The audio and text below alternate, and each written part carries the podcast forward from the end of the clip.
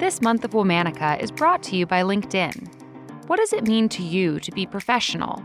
On LinkedIn, important conversations are happening around what that word means and how it's changing as we rethink when, where, and how we work. LinkedIn members are talking about things like needing more flexibility and taking time away from work to focus on family or mental health. Those things should not stunt career development and growth.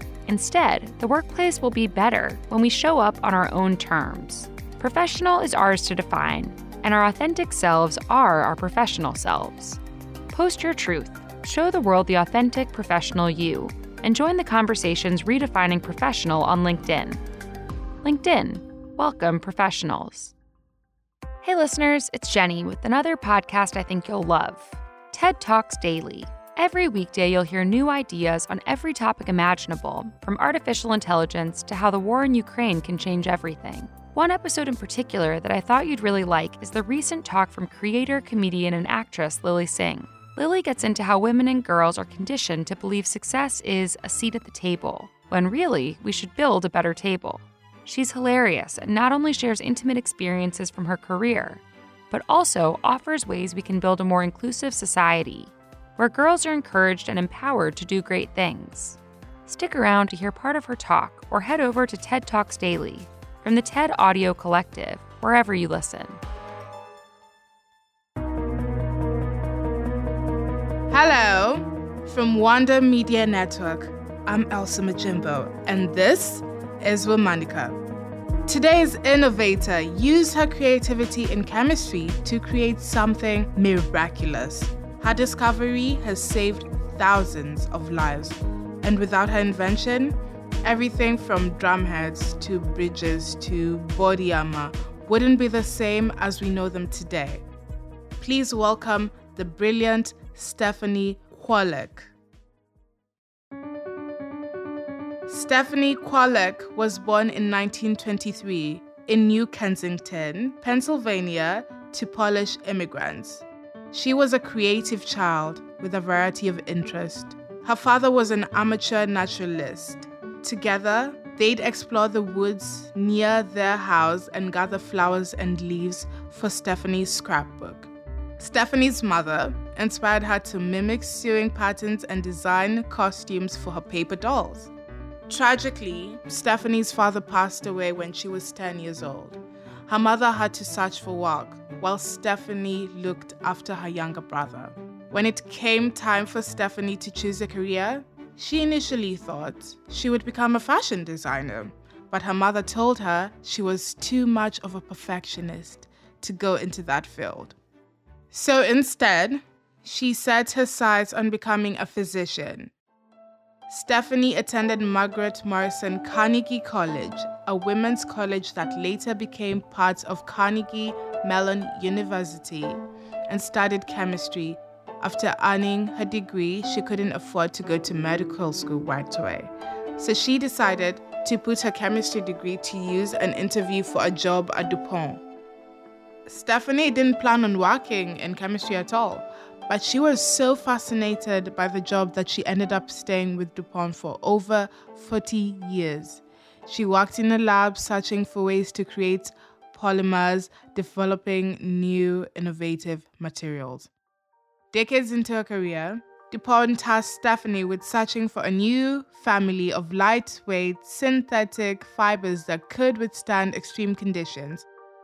The job involved dissolving fibers called polyamides into a viscous liquid. Polyamides can occur in nature, in material like wool and silk, but Stephanie worked with artificial versions to create materials like nylon. The polyamide solution would then be spun around in a machine to create usable fibers, almost like a spinning wheel, creating thread. However, most of these liquids had to be melted at nearly 400 degrees in order to be spun into fibers, a process that weakened the material. Stephanie needed to find something that would melt at a lower temperature. Then one day, she made a surprising discovery. Under certain conditions, The polyamides lined up just right. With molecules arranged in long, tough chains, the resulting liquid was thin and milky, and not at all like the clear and syrupy liquid the lab typically worked with. Stephanie wanted to spin this new liquid into fibers with the hunch that the strong molecule chains would be exactly what the team was looking for. But her colleagues that ran the machine were suspicious that this unknown material would break it. Stephanie insisted, and finally, they agreed to run her experiment. To everyone's shock, it worked.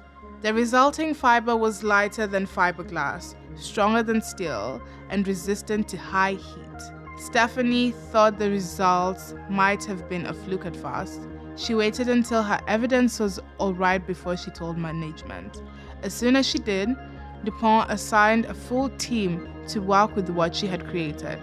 Soon, this material was refined into one of the most useful and widely used substances ever Kevlar.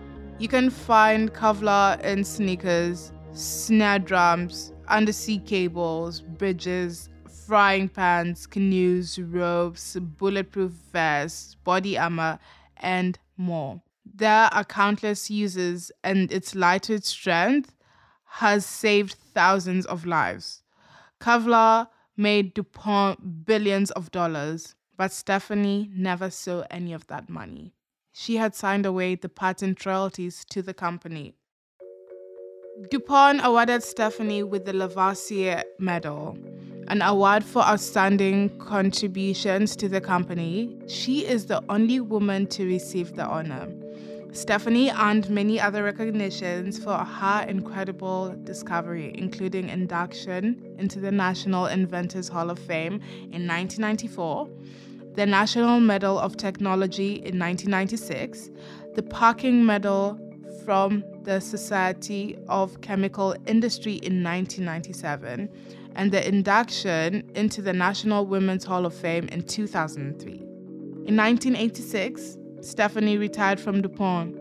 In retirement, she continued consulting for the company and served on academic committees like the National Academy of Sciences. She also tutored high schoolers in chemistry and became an advocate for women in science. Stephanie lived in Delaware until she passed away in 2014 at age 90. All month, we are highlighting innovators. For more information and pictures of some of the work we're talking about, find us on Facebook and Instagram at Womanica Podcast. Special thanks to co creators Jenny and Liz Kaplan, who asked me to guest host. Talk to you tomorrow. You see, my goal was always a seat at the table. It's what women are conditioned to believe success is. And when the chair doesn't fit, when it doesn't reach the table, when it's wobbly, when it's full of splinters, we don't have the luxury of fixing it or finding another one. But we try anyways. We take on that responsibility and we shoulder that burden. Now, I've been fortunate enough to sit at a few seats at a few different tables, and what I've learned is when you get the seat, trying to fix the seat won't fix the problem. Why? Because the table was never built for us in the first place. The solution? Build better tables. So, me to be your very own IKEA manual. I would like to present to you a set of guidelines I very eloquently call How to Build a Table That Doesn't Suck. I've been told I'm very literal. now, right off the bat, let me tell you this assembly is going to take more than one person or group of people. It's going to take everyone. Are you ready? Should we dive in? Let's do it. Up first, don't weaponize gratitude. Now, don't get me wrong, gratitude is a great word. It's nice, it's fluffy, a solid 11 points in Scrabble. Okay? However, let's be clear. Although gratitude feels warm and fuzzy, it's not a form of currency. Women are assigned 10% more work and spend more time on unrewarded, unrecognized, and non promotable tasks. Basically, what this means is all the things men don't want to do are being handed to women. And a lot of those things largely include things that advance inclusivity, equity, and diversity in the workplace. So hear me when I say a woman shouldn't be grateful to sit at a table. She should be paid to sit at a table. Especially ones she largely helped build. And a woman's seat shouldn't be threatened if she doesn't seem grateful enough. In other words, corporations, this step involves a woman doing a job and being paid in money, opportunity, and promotion, not just gratitude. And women, yeah, go ahead, live it up, do your, do, live your life. And women, a moment of real talk. Trust me, I've been there and I know it is so tough, but we have to understand and remember that being grateful and being treated fairly are not mutually exclusive. I can be grateful but still know exactly what I deserve, and that's the way to do it.